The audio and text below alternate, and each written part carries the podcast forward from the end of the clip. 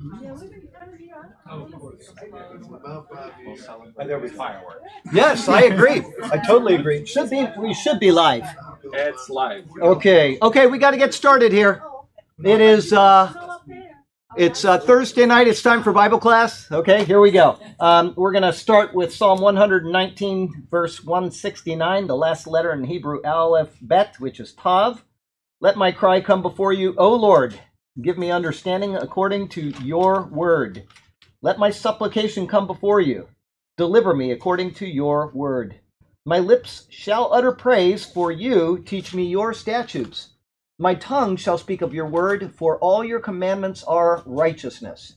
Let your hand become my help, for I have chosen your precepts. I long for your salvation, O Lord, and your law is my delight. Let my soul live, and it shall praise you and let your judgments help me. I have gone astray like a lost sheep.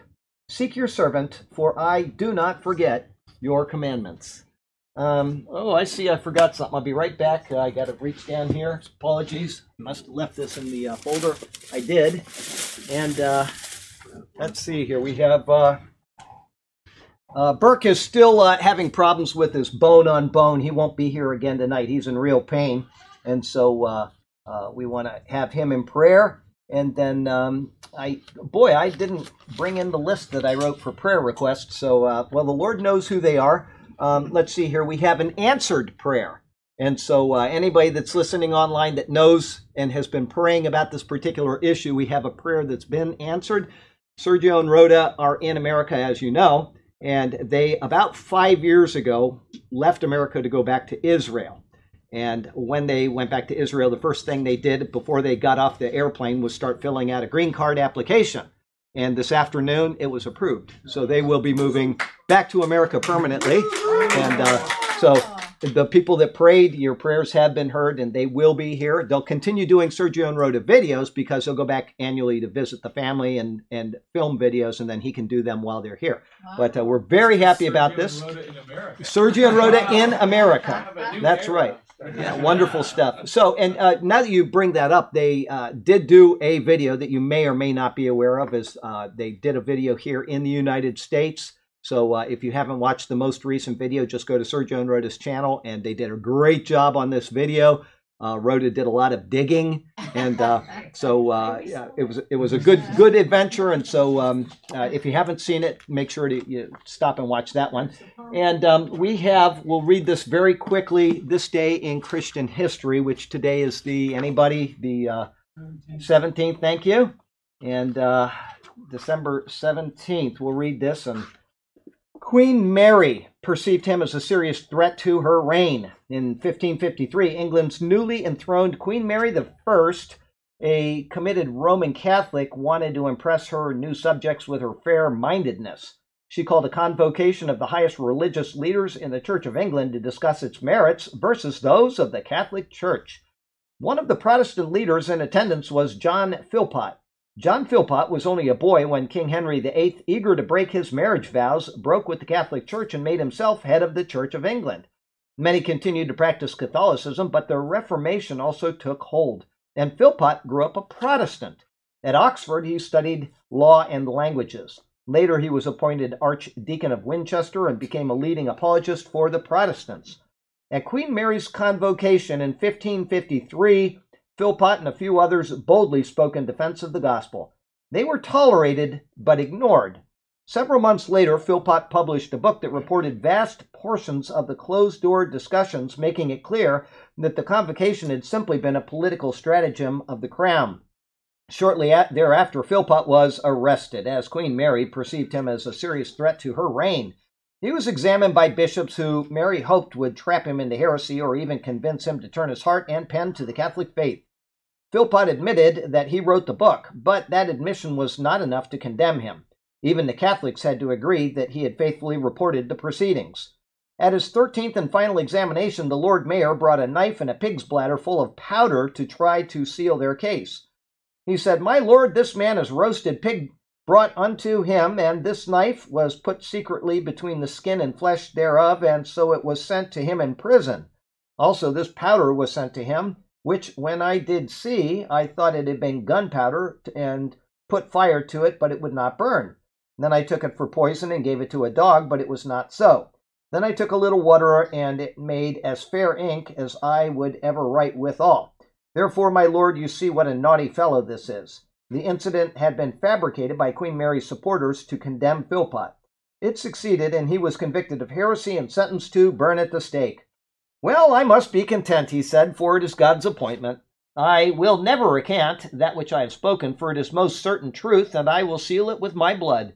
At supper time on December 17th of 1555, the message was sent informing Philpot that he would be burned the following day.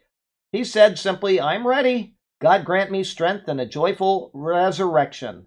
The next morning, Philpot kissed the stake marked for his burning. Shall I disdain to suffer at this stake? he asked the crowd, seeing my Redeemer did not refuse to suffer vile death upon the cross for me. Philpot recited Psalms 106, 107, and 108. They're long Psalms, by the way. Uh, the fire was lit, and he was with his Redeemer. Queen Mary's convocation was an effort to convert the Protestant leaders to Catholicism. When that was unsuccessful, she had them burned at the stake. It was similar to the experience of Jesus. When his opponents realized they could never win an argument with him, they determined to kill him. Why do you think people react this way? They ask. And then from John 8:37, some of you are trying to kill me because my message does not find a place in your hearts. So there you go. I uh, every day I feel a little sure that we're getting close to that point in this country ourselves.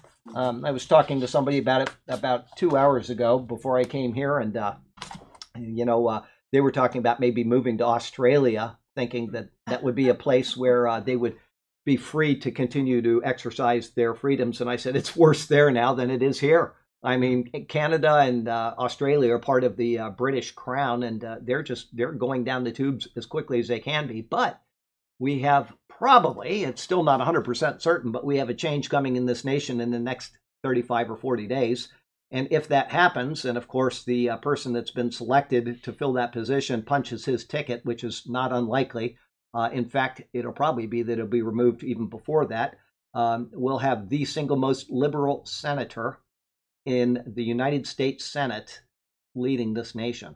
And uh, this person has already promised to, by executive order, take away gun rights. And at that point, this nation will devolve into a real sad situation or it'll be over very quickly because there are a lot of gun rights advocates in this nation. But I just want people to be aware that this nation may be heading into very different times, and the and it may be exactly what we're facing in what I just read, England 1555. So be aware of that. Don't be scared because, as Philpot said, you know, I'm going to be granted the resurrection. There is nothing in this world that can harm us except this body of flesh, which, as far as I am concerned, can be done with today if I was the one in Jim's place when he fell, oh, we got to pray for Jim. That was it. Um, uh, if I was the one that was in Jim's place, I would hope that my head would have cracked along with my ribs, and that would have been it. Because uh, uh, I'm I'm just so ready to be out of here. Other than on Monday when I type the sermons, and on Sunday when I give the sermons, that is really the joy of my life. I love my wife, I love my children, I love you know the things we do in this life, but they're temporary, they're fading, and they're passing. But the Word of God stands forever, and so I just I so enjoy searching the word and uh, preparing something. And then almost as much, not as much, but almost as much, I enjoy telling you the things that were prepared on Monday. And uh, as I said uh, a while ago, uh, Sergio and Rhoda, I often will call them and uh, you know, we'll talk about a single verse or even just a couple words in a verse for an hour. They're in Nazareth and I'm here and we're trying to uh, resolve an issue. And until it's resolved, I am not going to put down an opinion on God's word. It's either going to be this could mean, this could mean, and that's all I'll say, or this means, and only if we have resolved that problem, because I'm not going to ever treat this word with anything less than the highest respect. But we'll go to prayer and then we'll get started. Heavenly Father, glorious Heavenly Father, we're so thankful to you for what you brought about in our lives just within the past couple hours, uh, bringing about the uh, approval of this green card and the fact that they can live here and uh, enjoy their time here and be blessed here in the U.S and uh, to uh, just enjoy the freedoms that hopefully will continue even into the future. But we leave those things in your hand. And Lord, we certainly pray for Jim, who is really struggling, but he's getting better. He looked good yesterday, Lord, and we're thankful for that. And we also certainly pray for uh, Burke, who is continuing to have a painful situation. And We'll pray that uh, the bones will finally just rub down enough where they don't hurt anymore, or whatever happens in that type of situation. But until then, we do lift him up. And Lord, we thank you for the chance to meet in this class. And you know, my petition each week is that if there's something that's said that is incorrect, that is not in accord with what you would intend with your word, that you would certainly uh, bring that to the attention of the people so that it would not become a part of their bad doctrine. But we would pray that that would not be the case and that we would be handling this word properly and with care. Either way, Lord, we just thank you for the chance to meet in the fellowship in your wonderful presence. How good it is. How wonderful it is. And we thank you and we praise you in the name of Jesus our Lord. Amen. Okay, here we go. We got, um, uh, we're in Galatians, once again, if I had to pick a favorite book in the Bible, it would be the book of Galatians. But I don't want to put any book above any other, but it is it is such a marvel and it's such a treasure. The theme has been and it continues to be legalism and reinserting the law where the law does not belong. And uh, we're starting uh, this week, starting verse 5, uh, 5. So if you've got a Bible, if you don't, we got plenty of Bibles laying around. But uh, we're in uh, Galatians 5, verse 5 and I'll start back at the beginning of the chapter so that you can uh, get the taste of what's going on. And I'll remind folks that maybe not have not been here before. There's a couple that I use the commentary that I typed. Um, I got, typed a commentary on the whole New Testament years ago, and then I retyped it, and I'm in Revelation doing that right now. When I say the New Testament, I'm talking about the epistles from Romans through Revelation, and Revelation will be done in a while. But this is from my uh, writ, written commentary on Galatians, and then we just read it and we discuss other things as well. Um, but uh, uh, uh, that way, I can stick to what I have had a chance to think through and not just do things off the top of my head because that's dangerous waters. When you uh, have a Bible study and you haven't got something prepared, it's always dangerous waters. So, um, uh, 5 verse 1 Stand fast, therefore, in the liberty by which Christ has made us free, and do not be entangled again with a yoke of bondage. The word yoke is used by Jesus concerning the law. You know, he says, uh, "Take my yoke. It's my uh, burden is easy and my yoke is light." And uh, then we have the yoke referred to by Peter, uh, maybe in Acts two. I can't remember, but definitely in Acts fifteen. Um, Paul calls it a yoke of bondage several times in the New Testament, speaking specifically of the law of Moses. Do not be entangled again with a yoke of bondage. Once again, the picture is, uh, if you remember the sermon from a couple, maybe a month or so ago. It was entitled From Bondage to Bondage. They were redeemed out of Egypt. They were in the bondage of Egypt, and they ended up getting into a greater bondage by being under the law of Moses. But it served a purpose, and to this day it serves a purpose.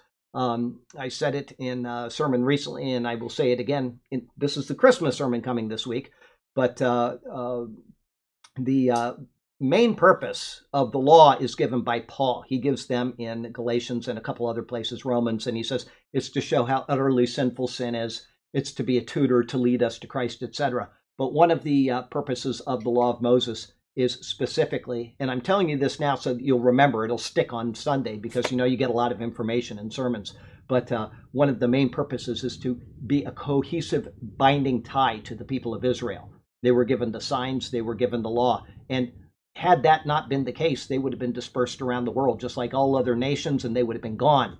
But because of the bind, the covenant of circumcision, the rite of uh, Sabbath, the sign of Sabbath, and then the law of Moses, those things have bound them as a people. And it's protected them in unity in order to bring in the coming Messiah and then to extend beyond that because even now with the annul, the law annulled in Christ's blood they have not yet received that. And so it's still binding on them. They are still under the law of Moses.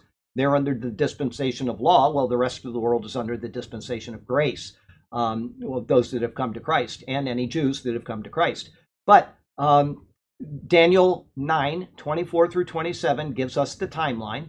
It tells us that Israel will be under this law. They're granted seven more years of it actively being worked out in Israel. That means they'll have a temple, they'll have sacrifices, they'll have those things. And Daniel chapter 9 gives us six reasons for that. Three of those reasons are positive, three of them are negative. They're, you know, to bring in righteousness, to uh, sanctify the most holy, etc. And then three negative things as well. Um, one of them uh, positives is to seal up prophecy. So you got these six things that will be the purpose of their time under the law And that is the contents of the book of Revelation. From Revelation 4, verse 1 until Revelation 19, verse 10, that is describing the events of the world while Israel is under that law as they're being brought into their need for Christ. And as it says in the book of Zechariah, two thirds of them, two thirds of them are going to die during this period. Okay, it's a very sad time on earth. But in the end, they will call out, they will be saved. Zechariah says it, that they'll mourn for the one that they had pierced. And also Jesus says it, that they will call out. And uh, he's not returning until they say, Blessed is he who comes in the name of the Lord. But this is the yoke of the law that is currently on the people of Israel that have not yet come to Christ. And it is the yoke which Paul is trying desperately to get the people to understand don't go back under this yoke. You have freedom in Christ and live in that freedom. So that's the, the context. Then he says, Indeed, I, Paul, say to you that if you become circumcised, speaking to the Gentiles, Christ will profit you nothing. And I testify again to every man who becomes circumcised that he, that person, is a debtor to keep the whole law. If you're going to put yourself back under the law of Moses, it's not one precept, it's the entire law. Because I was talking to my friend here, uh, Jared, a little while ago, that it, James says if you violate one precept, you violated the entire law. The law is broken, it's a codified whole. So you can't just say, I'm going to observe this part and I'm not going to observe this part. You must observe the entire law of Moses if you are going to put yourself back under that yoke. Okay? And uh, one of the questions that is often asked of me is, what if I want to observe a Sabbath? What if I want to not eat pork? What if I want to do this or that? That's fine. You, are, you have total freedom in Christ to do whatever you desire to do. If you want to observe your worship on Monday, that's fine. If you don't want to worship any day at all, Paul says, then you have freedom to do that. You do it to the Lord. The difference is when somebody imposes that on you as a precept. You need to observe the Sabbath you must observe the feasts of the Lord, etc., etc. If that is imposed on you and you accept that, the premise is that you are now bound to the entire law because what you've done is you've set aside the grace of God in Christ. He fulfilled the law, he embodies that law. The Ten Commandments, were, which represent the law of Moses, were placed in the Ark of the Covenant, and then they were covered with the mercy seat. That's a picture of Christ's body. He is the embodiment of the law, and he is the place of propitiation. The blood was sprinkled on that mercy seat. Well, if you take away that place of propitiation, that place of mercy, all you have left is law. And you are bound to that law. You've lost your propitiation and you are now bound to the law. As we said last week, that does not mean that you will lose your salvation if you are a saved believer, but you will lose every reward that you could get in Christ because you are reimposing the law which Christ has fulfilled. You cannot earn anything beyond that point and you will lose you will gain no rewards. But if you are not saved, you will never be saved. Hello, Miss Garrett. It's good to have you here. Um, you're just almost on time today. Very good to have you here. Um, so uh, we'll go on. I testify again. This is him reiterating what he said to every man who becomes circumcised that he is a debtor to keep the whole law. If you want to be under the law with circumcision, you're a debtor to the entire law. It's your choice. You have freedom in Christ. You can be uh, under the law and be separated from Christ. You have become, as he says, estranged from Christ. These are believers. These are people that are believers. They have become estranged from Christ. It does not mean they've lost their salvation. It means that they have now put themselves back under the yoke of bondage and they are obligated to that yoke of bondage and they cannot be pleasing to the Lord in that state. Okay? You who attempt to be justified by the law because they've already received the Holy Spirit. They'd already believed simply by hearing the word of truth from Paul, and then uh, he says that um, uh, you were trying to be justified by the law when they were already justified by what Christ did at the cross. And so he says, You have fallen from grace. You're no longer under grace. You are now under the law, and everything you do from this point on is now the yoke of bondage on you. That does not mean, as I said also last week, that they will remain under that. If they give up their desire to be, you know, observing the feasts and doing these things because some guy came and told them you have to do these things, then they will be brought back into the covenant of grace. But as long as they are living out the law, they will be living under the entire law. They will get no rewards for it. So it's, it's our personal choice. This is, as I say, week after week. This is the Hebrew roots movement of today, is who Paul is refuting back then. They called them the Judaizers. They were the Pharisees and the, the priests. They had come in and they had said, Well, you need to do these things in order to be saved. And we went back into Acts 15 where that was explicitly stated. You must observe the law of Moses in order to be saved when they were already saved. So this is Paul reminding them of these things. Okay, so verse five. This is where we're starting today. Today, excuse me. For we, through this Spirit, they've already gotten the Spirit. They've already been regenerated by Christ. They've already been sealed with the Spirit. Ephesians 1 13 and 14. When you believe, you are sealed with the Holy Spirit, who is the guarantee, the eravon, the promise. Okay, the eravon is the word that comes right out of the Hebrew. Very rare in the Bible. Eravon, which is a pledge or a guarantee. It's used three times only in the book of, anybody remember the story? Eravon, where was it recorded? One of the most important stories in all of the book of Genesis, chapter 38, Judah and Tamar. And remember, he went in to, sleep with her, and she said, Well, you give me a, a, pledge. And he says, I'll give you a goat. And he, she, he said, But I don't have one now. He said, She said, Well, then give me your staff, your cord, and your signet. And that will be the Eravon. And that is picturing a deposit, the Holy Spirit. And it's used once again, three times only in the New Testament in the Greek. Arabon, it's pronounced a little differently, but it's the same word. It's brought directly out of the Hebrew. Paul uses it three times, and the context is always the sealing of the Holy Spirit. Okay, Ephesians 1 13 and 14, and two other times, the sealing of the Holy Spirit as a deposit, a guarantee. And so, as I'd like to remind you, that if you're sealed with the Holy Spirit by God, okay, and then He were to take that back for any reason at all, meaning you can lose your salvation, then that means that God has made a mistake, which is impossible. God cannot make a mistake. Secondly, that if he takes it back, then it was not a guarantee, but it's called a guarantee right there in the Bible. The Holy Spirit inspired Paul to call it a guarantee, which means that God is breaking his guarantee, which means he's unreliable. That cannot happen. And thirdly, it means that um, uh, I can't remember right now, but there's the three points that I always bring up is that God cannot err, God does not uh, lie. lie. He does not renege on his promises. Mm-hmm. And so salvation is eternal. And I always bring in 2 Corinthians 5.19. It says that in Christ you're not being imputed your sins. You're not being having your sins counted against you. And if that's the case, then how can you lose your salvation? Right? Because if you're not being imputed sin, and the imputation of sin is what causes the spiritual disconnect in Christ, then obviously you can never lose your salvation. Okay, uh, God has made this very simple, but we are the ones that tend to want to twist these things for whatever reason. And I will usually highlight the churches that do this the Church of God, you've got the Wesleyan Arminian tradition, uh, the Methodists, they say that you can lose your salvation, and there's always a very good reason for them saying that. Is because if they can control your salvation, they control you. Hmm. and they will continue to get your tithes and offerings and they'll continue to get obedient people showing up on church every single sunday because they know that the pastor knows that they can lose their salvation and he's the one that will direct that. So it's bondage. That's all it is. Okay? That's all it is. So here we go. Read that again. For we through the spirit eagerly wait for the hope of righteousness by works. Oh, no by faith by faith, the hope of righteousness by faith.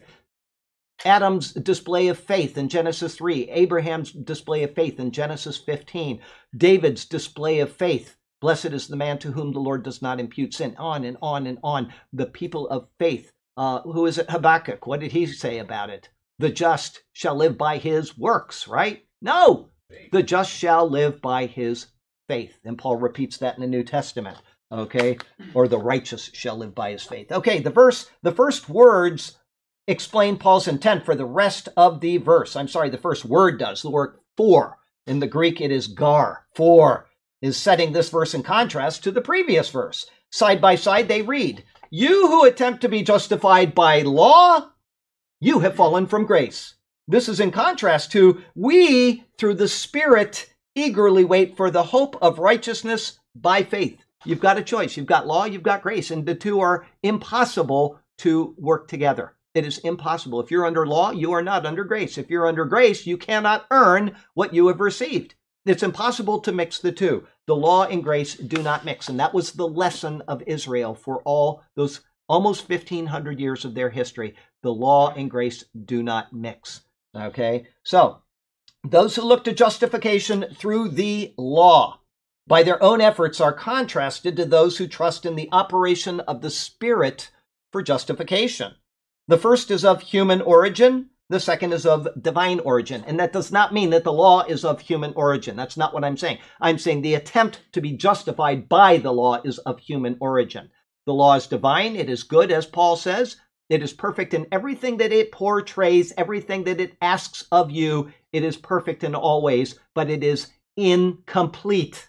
And that's the problem that Hebrew roots movement people do not understand. They say if God's law is perfect, then I must obey God's law. No, because the law is incomplete. It is not a complete revelation of God in Christ. It is only a partial revelation. I am going to send my son into the world. He's going to be born without sin. He is going to live under this law that you have not been able to live by, and he will fulfill it for you. He will demonstrate the righteousness, my righteousness, in himself, the righteousness of God in Christ. He will fulfill that law. He didn't said he did not come to destroy the law because that wasn't his intent. He came to fulfill it. He fulfilled the law and then the law was annulled. It was made obsolete. It was set aside. It was nailed to the cross. So this is what God did in Christ for us because we can't do it ourselves. And that's why God gave them the provision of the Day of Atonement year after year after year is to show them how desperately they needed something else. Because as it says in the book of Hebrews, if the blood of bulls and goats could take away sin, which they can't, then those sacrifices would have stopped. They would have done one sacrifice for their sin and it wouldn't have been over. And I'll say it on Sunday so that you can sleep through this sentence of the uh, sermon is that if you sinned under the law of Moses and you required, say, a goat for that particular sin, right? And you went back to your tent and you did it again, guess what you'd have to do 10 minutes later? You'd have to go back and take another goat. All right. The law could not take away the sin problem. It only temporarily covered it until you screwed up again. And because we're fallible humans and we do that continuously in our lives, you wonder why Martin Luther was such a basket case. Running down the hallway to the guy in his uh, monastery and saying, I had a bad thought. And he says, Well, go say 27 Hail Marys and go back and, you know, and then five minutes later, he was come, he drove this guy crazy. Hmm. He literally drove him crazy. I, I, I had a bad thought about my, my mother when I was young and, you know, go, go say your Hail Marys or go down to Rome and walk on your knees for a couple years, you know, whatever. He would tell him things to do and nothing took care of the burden of his soul. And then finally, somebody said, Well, maybe this will help you. And they took this and they handed it to him. And he read it and he got to Romans and it says, The just shall live by his faith. And he said, What have I been doing? What have I been doing with my whole life? And even after being saved, he still was such a basket case. He was one of these neurotic kind of guys that one day his wife came out and she was dressed all in black. And he said, She says, Time for breakfast. He says, What are you doing?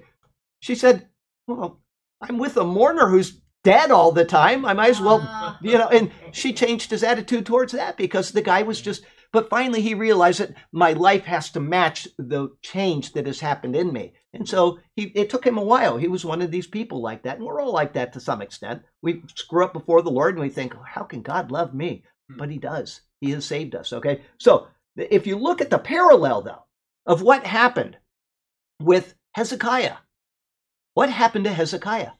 He's there. They're cleaning out the temple, and somebody finds what?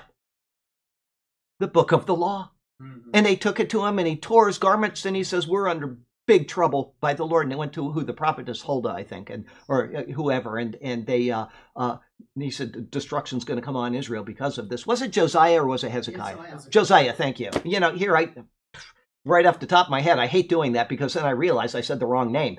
Anyway, so um, his heart was tender before the Lord, but it took the word being presented to him, kind of in a, off the hand, matter of fact kind of way too. And it's exactly what happened with the Reformation in Martin Luther. The people had gotten so far away from the word that they didn't even know that the word existed. And so somebody just handed him a book and said, Here, try this, right? God, it says in the book of Ecclesiastes, that which has been will be again. That which has been done will be done again, and there is nothing new under the sun. If it works, use it again, and that's what the Lord does. It worked, and so He's going to use it again.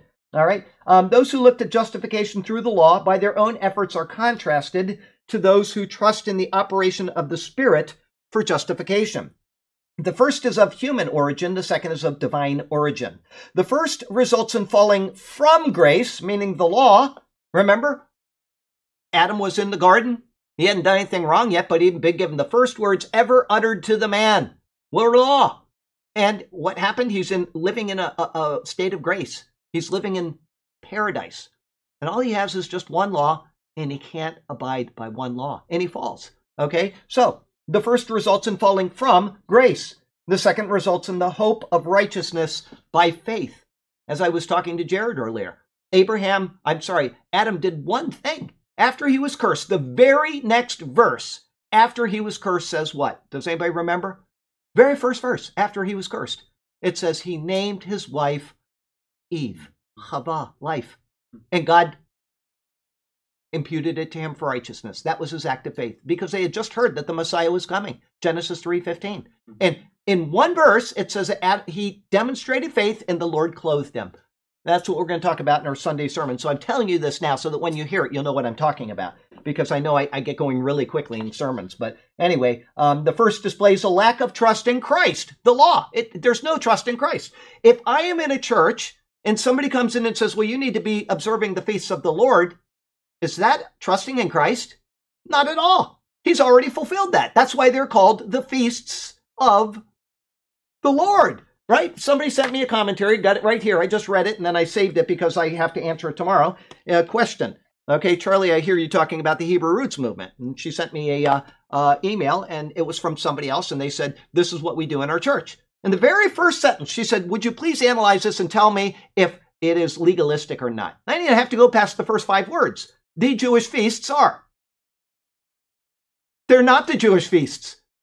The Bible never calls them the Jewish feasts. It never calls them the feasts of Israel. It calls them the feasts of the Lord. They are the Lord's feasts. They're not Jewish feasts. The Jews were to observe the feasts as typological picturings of the coming Christ. Every single word of every one of those feasts is fulfilled in Christ. Every word of it. If you haven't seen the eight feasts of the Lord sermons, go watch them. You'll see Christ on every single word. Sometimes, as Sergio said earlier, every letter. It is all about Jesus. And that's why when you see a commentary, and I said this last week and I said the week before that, but I'll say it again. If you see a commentary on the feasts of the Lord and they're called the Jewish feasts or the feasts of Israel, don't even bother watching it or reading it. Just skip over it because they have started with a wrong analysis from the very beginning.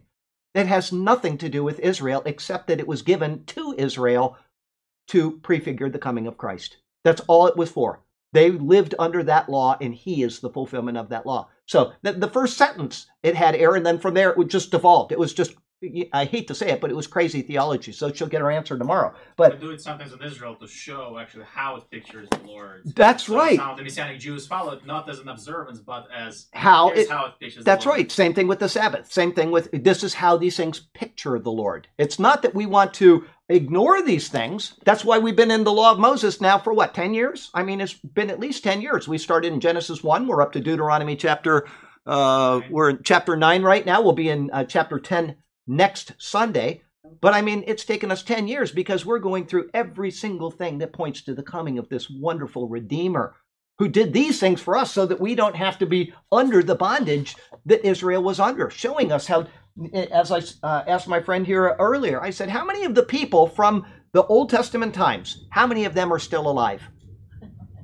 Other than Enoch, who was before the law, and Elijah, who was during the law, who were translated directly to heaven, the two uh, olive branches and the two uh, lampstands, the witnesses, other than those two people, they're all dead because they were all sinful people. And those two people are coming. Guess what they're going to do after they do their witnessing? They're going to be killed. They're going to die. Okay, the only people on this planet that will never die are the people that will be taken out at the rapture. That's a promise of God in Christ, and it's going to happen. We will never see death because we have already vicariously seen death in Christ. We've already experienced the death that came in Christ, and so we don't need to die again. Whoever, I'm saying we because I'm hoping it's us, but it may be another hundred years. Okay? Whenever it is, we do not need to die again because we have died with Christ, and our life, as Paul says, is hidden in Christ. Okay, so uh, the first displays a lack of trust in Christ, the second displays a complete trust in Christ. There is an absolute divide between the two grace and the law. And it again shows that works and grace are mutually exclusive. Two trees in the Garden of Eden. What did that picture? The law and grace. Guess what? The grace is offered right in the last page of the Bible. The tree of life is there. Let me show you. Is the tree of the uh, knowledge of good and evil in the last page of the Bible? Absolutely not. We've already been given that law There it is. Last page of the Bible. Hang on. Let me see here. I'm there. It is. Okay. It says, um, uh, verse two. In the middle of its street, and on either side of the river was the tree of life. Grace. Last verse of the Bible. The grace of our Lord Jesus Christ be with you all. Amen. Okay? The law and grace. It's all the way from the beginning to the end. It is God trying to wake us up how desperately we need to just trust Him. Put aside our works, put aside our own failed deeds before the Lord. The Tower of Babel, what did they do? They took clay, they made brick, and they mortared it with slime. Brick in the Bible, levanah, levan, okay, is a picture of works the word means white. It's a it's it's a picture of making brick because brick turns white when you fire it. They worked their way up to heaven trying to attain their state before God. Okay? And God rejected that. And what does he say when they build the temple? You shall not have an iron tool on the rocks that you bring when you bring them. Why? Because who made those stones? God did. It is his way to heaven. You can put them together, you can form them if you want, but you had no part in the making of this other than just putting it together. Like we're being put together as living stones in the temple of God. So, law and grace. All the way through the Bible, you're going to see law and grace. And there's a million other pictures in the Tower of Babel as well. I mean, you talk about global warming, that's the Tower of Babel, right? They're trying to save the world from the rising waters. Well, that's what they were doing. They went out into the plain of Shinar and they know that the flood just happened a short time earlier. So what were they doing? We're going to build a big submarine that stands up above the waters. And the, the poor crummy people are going to be down at the bottom of this thing, but the rich people are going to be on the top of it and they're going to be above the flood waters if they ever come again. Okay? But man is trying to do the same thing today that he was doing in the past. This is exactly the same thing. We are going to save ourselves through climate change, you know, and the rich people are the ones that are going to take care of all the poor little people. They'll be down here, but they'll be okay. It doesn't work. It didn't work then. It's not going to work now. But that's you look at the the chiastic structure of it. It's at the beginning, and here we are at the end, and we're seeing the same thing happen. And eventually, we're going to get back to the tree of life. You know, look at when when was the devil introduced into Scripture? Genesis, yeah, Genesis chapter three. Where does he go out? Third chapter from the end of Revelation. Everything is making this beautiful form, this beautiful picture of what God is doing. Okay. Go back to the same language with translation and technology. Oh, people cannot communicate. Absolutely. That's why Google's translation company is called Babel. Everything repeats itself. Everything repeats itself. We're seeing the end of the ages coming. Okay? It's marvelous. God is so wonderful to allow us to see these things. Um, I'm getting way off the, the track today. Okay, concerning the words by faith. According to Vincent's word studies, they are connected with the word wait rather than the phrase hope of righteousness. In other words, the thought is we, through the Spirit, eagerly wait by faith for the hope of righteousness. See that? they're connected to the word wait. Our hope is not in the law, excuse me, to grant us righteousness, but rather it is in the fact that the Spirit has acknowledged our faith. And our faith continues to be what we cling to, hopefully. Let's not go back under the law. Let's not abuse the grace of God in Christ. Remember our lesson from Galatians chapter 2. Who was it that came and abused the grace of God in Christ? The great apostle Peter. And Paul had to call him out openly in front of everybody. You are preaching, or you're not preaching, but you're living out heresy. You are deceiving people with your actions. And Peter, yes, you're right. He reneged on it in Acts chapter 15. He went down and he said, It is by God's grace that we are here and we don't need this yoke anymore.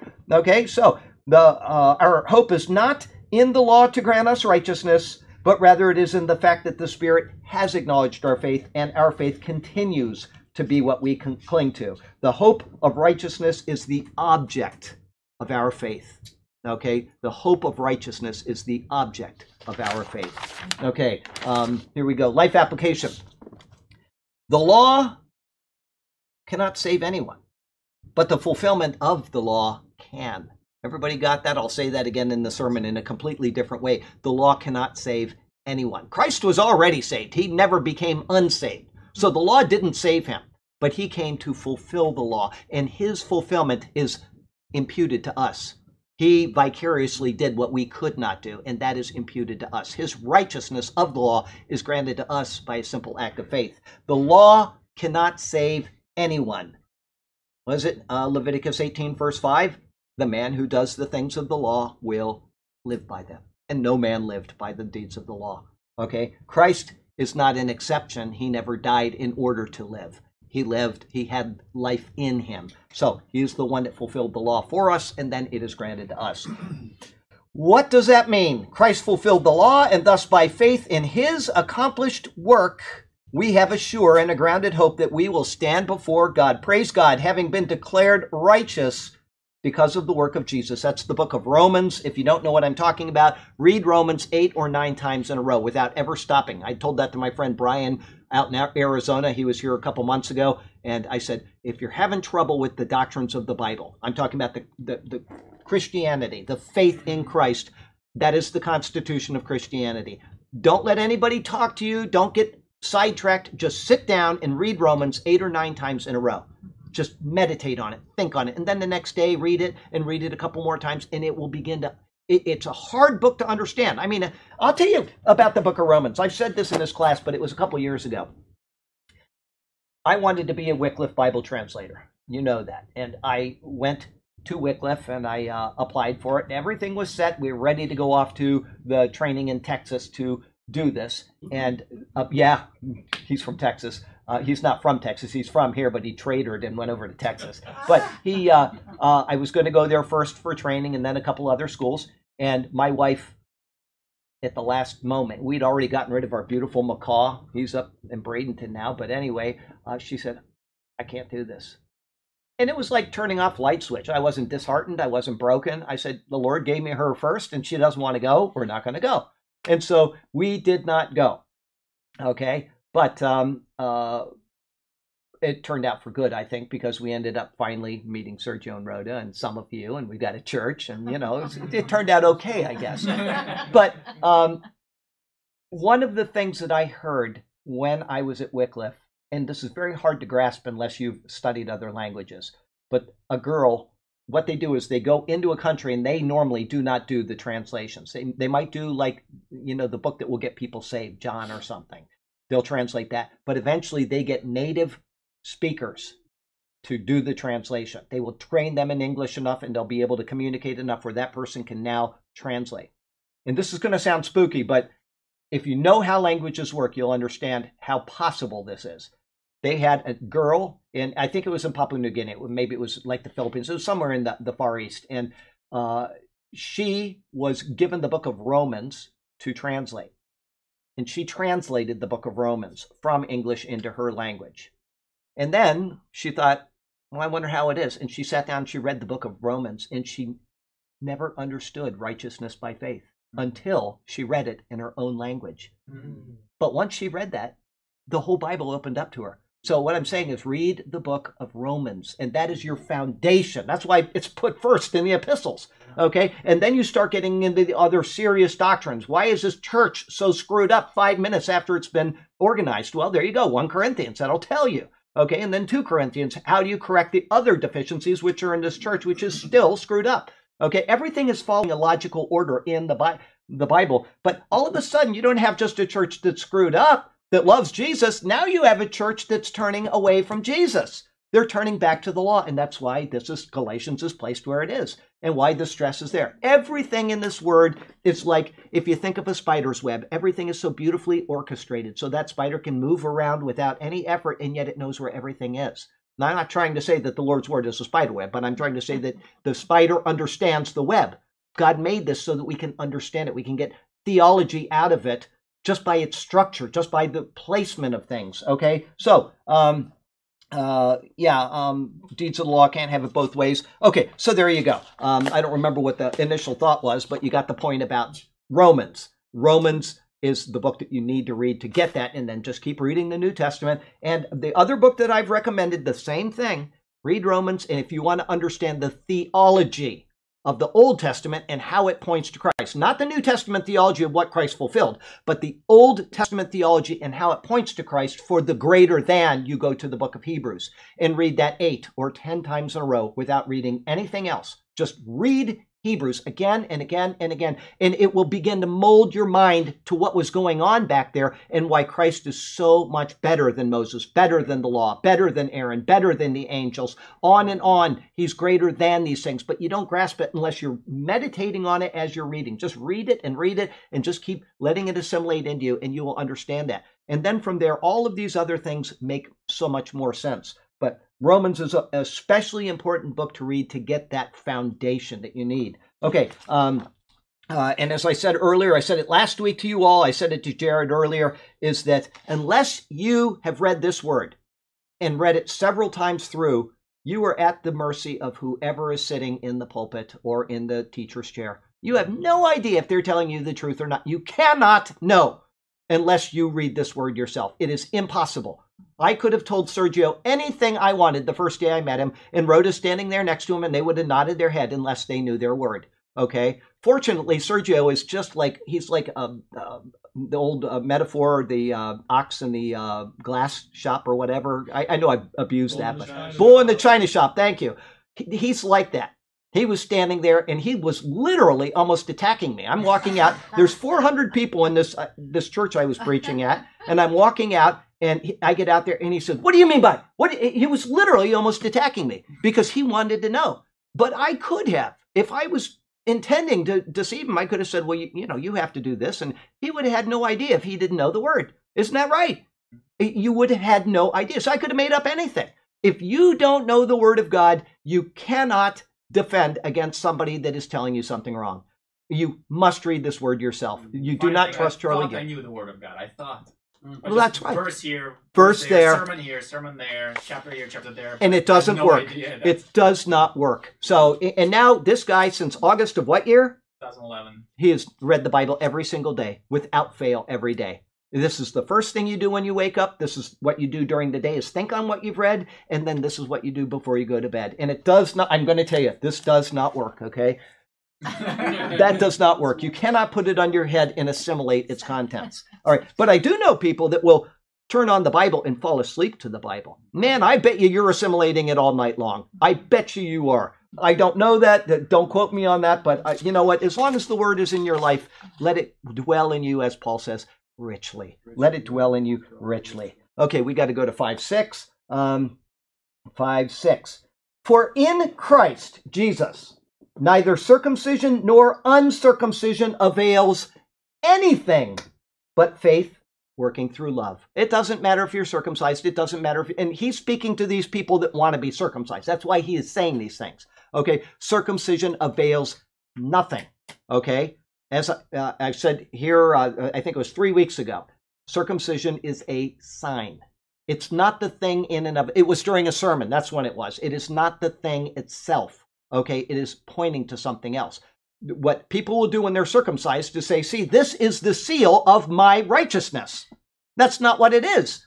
It is the picture of righteousness of God in Christ, because Christ is the one that came who did not inherit, uh, what do you call it, um, uh, original sin. Okay. The picture was fulfilled in him. The cutting of the human organ, the male organ, is saying the transmission of sin is going to be cut in him. That's why he has a human mother but no human father. Okay? It is not the thing in and of itself, it is pointing to the thing, the God man. Okay? I hate to even use the word thing when talking about God, but um, it's pointing to the person of Jesus Christ. Okay, so circumcision avails nothing. Paul has used circumcision as the benchmark for his argument against pursuing deeds of the law. We saw that last week as well. If a person was not circumcised, he was excluded from the covenant people. That was the first thing that they needed to know. Are you circumcised? No? Well, then you're not of the covenant people. Okay? And Paul uses that in Romans chapter 2 against the Jews. He says, let me read it to you so you know what I'm talking about. Uses it against himself and any other Jews because he includes himself in this. Uh, let me see if I can find it very quickly. It's towards the end of chapter 2. And he says, um, yeah, right here. Um, and will not the physically uncircumcised, if he fulfills the law, judge you, speaking to the Jew, even it, uh, with your written code and circumcision, are a transgressor of the law? For he is not a Jew who is one outwardly, nor is circumcision that which was outward in the flesh but he is a Jew who is one inwardly, and circumcision is that of the heart and in the spirit, not in the letter, whose praise is from not from men, but from God. Now, what he's saying there is that, yes, as a Jew, you have to be circumcised. That's a given. You can't be a Jew without it. But just because you're circumcised does not mean that you are a true Jew. Moses spoke about it in the law of Moses. He says in the, the law itself, you must be circumcised in your heart. Jeremiah picks up on that and he says you must be circumcised in your heart. It says it again and again. Paul speaks of the circumcision of the heart. If you are circumcised in the flesh and you're not circumcised in the heart, then you're not a true Jew. Christians, I'm talking about the you know replacement theologians, take that to an extreme and they say, see, we're circumcised in the heart. R.C. Sproul did this. We're circumcised in the heart, so we are the Jews. That's a category mistake. We are not Jews. You have to be circumcised in the flesh to be a Jew and in the heart. And the, what Paul is doing is he's making a pun because the word Jew comes from Judah. Judah means praise. praise. Read it again. But he is a Jew who is one inwardly, and circumcision is of the heart, in the spirit, not in the letter, whose praise, Jew, is not from men, but from God. He's making a pun. You're not, your praise isn't coming from your circumcision, it comes from your heart attitude towards your creator. That's what he's saying. Okay? So, uh, when you see these puns, you know, when Jesus went to Zacchaeus' house, what did he say to the people? Salvation has come to this house.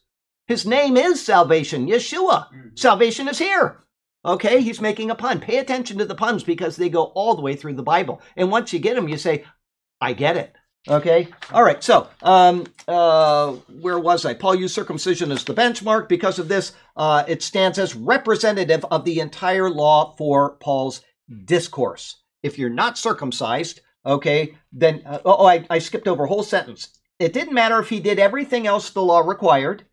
If he weren't circumcised, then he would not be counted as a part of the congregation. You got the Jew and he's not circumcised, right? Doesn't make any difference. He's not a Jew.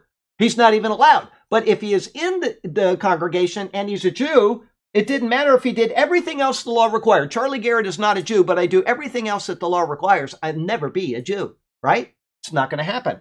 Okay? Because of this, it stands as representative of the entire law for Paul's discourse. Circumcision is what he is using as representative of the law. That is his benchmark. Okay? What he tells the Galatians now is that this main tenet, circumcision, upon which everything else followed, everything in the life of the Jew followed from that, no longer mattered at all. The word for explains the words of the previous verse, which said, Through the Spirit, eagerly wait for the hope of righteousness by faith. Okay, through the Spirit, eagerly wait for the hope of righteousness by faith. The Spirit is contrasted now with the flesh by saying that in Christ Jesus, neither circumcision nor circumcision avails anything. He's making a complete contrast between the two. Doesn't matter if you're a Gentile that observes the law or you're a Jew, a circumcised Jew that observes the law. If your heart isn't right with the Lord, it doesn't make any difference. Nothing makes any difference without being right with God in your heart. Okay? The division is complete. In Christ, circumcision or the lack of it has no bearing at all. If this is so, then any observance of the law also has no bearing at all. He's using circumcision as the benchmark, but he could have just as easily said, observing feasts of the Lord. He could have said, if you don't have a tassel on your garment with a blue string in it, he could have used any precept of the law because the law is one codified body, it is one whole. So it doesn't matter what precept he said, if you don't observe that precept, you are out. Well, circumcision is the one that you had to have in order to be a Jew in the first place. So he uses that so everybody can see the simplicity of the argument. Okay? The law is one unified whole. It cannot be considered the law if any part of it is overlooked or if any part of it is discarded. Thus, with the setting aside of circumcision, the entire law is set aside, as it says in Hebrews 7:18, 8:13, and 10:9. The law is annulled, it is set aside, it is obsolete. Colossians 2:14, it is nailed to the cross. Okay? So, read it again. It cannot be considered the law if any part of the law is overlooked or disregarded. Thus, with the setting aside of circumcision, the entire law is set aside. Why is this so hard for people to understand? The answer is that's my question in here to the reader, but the answer is because people don't read their Bible. They trust in their teacher to tell them what to do. They trust that this person is a great orator. John Hagee out in Texas, I'm sorry, I don't care how good of an orator you are. If you preach dual covenant the- uh, theology, you are a heretic. And that's what he does. You can be saved through the law of Moses. He teaches that explicitly. He also said that Jesus never claimed to be the Messiah. Imagine that. Go on YouTube. You can watch him promote his book. Jesus never claimed to be the Messiah. He's the greatest orator I have ever heard, and he's the biggest heretic I've ever listened to. I'm telling you, I would never listen to that man ever. He teaches that Jews are saved apart from the law uh, from grace in Christ, and he is condemning those people to hell. He's literally condemning them by telling them you don't need Jesus as long as you observe the law. Can you imagine that? Mm. I'm not one to pick on other preachers. I don't, you know, I love R.C. Sproul and I hate him at the same time because he he had really good doctrine in some areas and bad in another. And so when Jim Dwyer went up to see him in uh, Sanford one year, I said, when you go to see him, give him a hug for me and then punch him in the head because you know he's. But when it comes to somebody like John Hagee, I've got nothing good to say about him because he does not handle the word properly. And he's consigning people to hell by telling them that they can be saved apart from the law. That is the reason. Why is this so hard for people to understand? Is because people trust people. People trust people. They don't trust the Word of God. My only desire in this church is that people will read the Word of God. They watch the sermons, all the better. I love the sermons and I hope that they bless people. I got an email this past week. Somebody finished the Genesis sermons. I'll mention them on Sunday. And another person just today said, I finally made it through all the Exodus sermons. And the person from the Exodus sermons is somebody that's in South Africa. And they've been locked down since March, I think she said. They haven't been able to go anywhere. And she says, every single day, me and my dogs watch one of your sermons. I don't think the dogs benefit from it, but maybe they like my beard. But that blesses my heart because she's in the Word of God and we're going line by line and every single word is being explained, okay? So I'm glad about that. But I hope that she is also reading the Word all by herself without getting into the Bible because if she doesn't know the Word, I may be telling her something that's not correct. Okay? Instead of circumcision availing anything, Paul says that it is rather faith working through love, which has practical power. Vincent's word studies notes that the word working, being in the middle voice, does not mean faith which is wrought by love. It is not passive. In other words, as the pulpit commentary says, it does not mean faith through love doing works of beneficence, which is what the Methodist Church will try to get you to do but faith evincing its vitality and power through the love which it begets in us. The faith leads to the works, not the other way around. They continue by saying, Love is not contemplated as a separate acting of the Spirit, added on to faith, as it were by an extrinsic effort of the soul, but as a product of faith itself, by which faith exerts its own internal energy. If you want to know what to do in the world, read your Bible and do it. Okay? But it is the faith that comes by belief in Jesus Christ, the sealing of the Spirit that should prompt you to want to do the good things out there. You don't want to do good things in order to please God. You want to do those good things because God is pleased with you. He has given you His grace. That's what you need to remember. Why is this important? Because if doing things produced faith, then we would be following the same principles as that of the Roman Catholic doctrine. We could claim by doing things that we have earned our faith. This is not at all the case. Just go read the book of Hebrews, chapter 11, where it says, By faith, this person did this. By faith, this person did this. And then James uses the verses that the Roman Catholic Church uses, saying, See, you have to have works in order to prove your faith. Okay? When they've excluded the fact that it already said by faith this person did this. The faith precedes the works, not the other way around. Okay? And if faith was what produced, I'm sorry, if works is what produced faith, guess who would have the most faith of anybody on this planet today? Bill Gates. He's out there giving a lot of money to AIDS research, right? He's giving all this money to here and there, and he's buying his way to heaven. He would have more faith than anybody on this planet, but it doesn't work that way. You have to have the faith in order to be pleasing to God, and then your works should stem out of that. Not naturally, because none of us naturally do things. I don't care what anybody says about, oh, works demonstrate that you are saved. No, they don't. I know a lot of saved people that don't do anything for the Lord. That's between them and the Lord. Okay? We could claim that by doing things we have earned our faith. It's not the case. It is clear that Paul was struggling with presenting precise and exacting words which could clearly show us what it means to have faith working through love. Our love of God and what He has done for us through the giving of Christ is what impels our faith forward. That's what it should be. Okay? This is something that circumcision will never do. Obedience to the law will never do. It is when you realize the depravity of the place that you were in and the glory of what Christ brought you into, and you're willing to pursue that, that you will demonstrate pleasing works for God. They all have to be based on faith. If, I don't care what you do, if it is not based on faith, you will not get credit for it. And no matter how small it is, if it's based on faith, you will get credit for it. You could say a person lying in bed will get no credit from God, okay? That's not true. I know a woman that was unable to leave her bed. I read the story, I don't know her personally. And what did she do? All day long, she had pictures of people all over the world, and all day long, she would pray for those people. That's a person of faith, lying there, unable to do any works at all for any person at all, and yet she has faith. Hang on, I, I we need to do something here. Um, good evening. I see we've got. Uh, I see we've got pizza. Well, you know, it's the last. Um, it's the last Sunday that we're going to meet this year.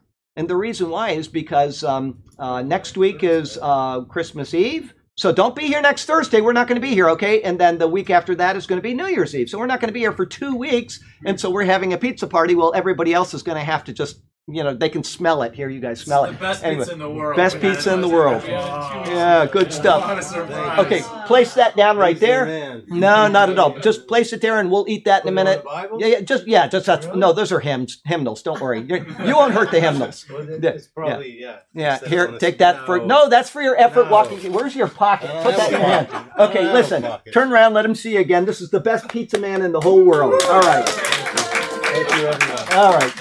Have a wonderful Merry Christmas. All right, take care.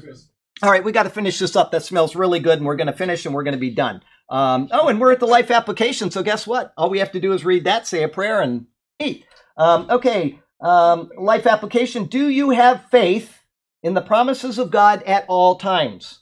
Does your faith weaken at times? I know mine does all the time. I get into these valleys, and my friend out in California said, I'm out of my valley. He's been in one for a while. He's been in a real rut. Praise God, he's out of his valley. Okay, if so, then go back to the beginning and contemplate what Jesus Christ did for you there on Calvary's cross. That should spur your faith back up to optimum levels of love.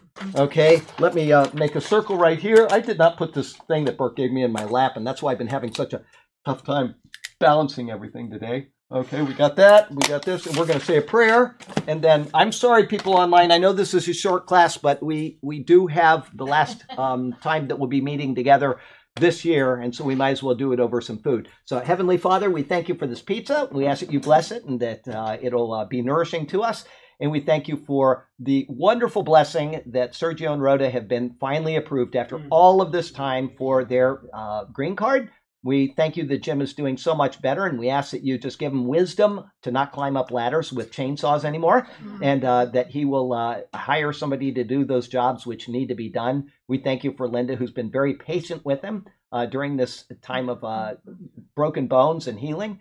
And uh, Lord, we also pray for anybody that's afflicted that has a pain or a sorrow or a financial trouble or whatever is bringing them down, that you would be with them and let them know that you are there with them and help them to get into your word and to realize that all the more. Lord, we thank you for this precious word, this gift, this jewel which you have given us. We ask that you uh, just instill it in our hearts to want to seek it every day of our life because it reveals Jesus and he reveals you. So we pray this to your glory and we pray it in his name. Amen. Amen. Okay, let me back this up and we'll say goodbye to the folks online.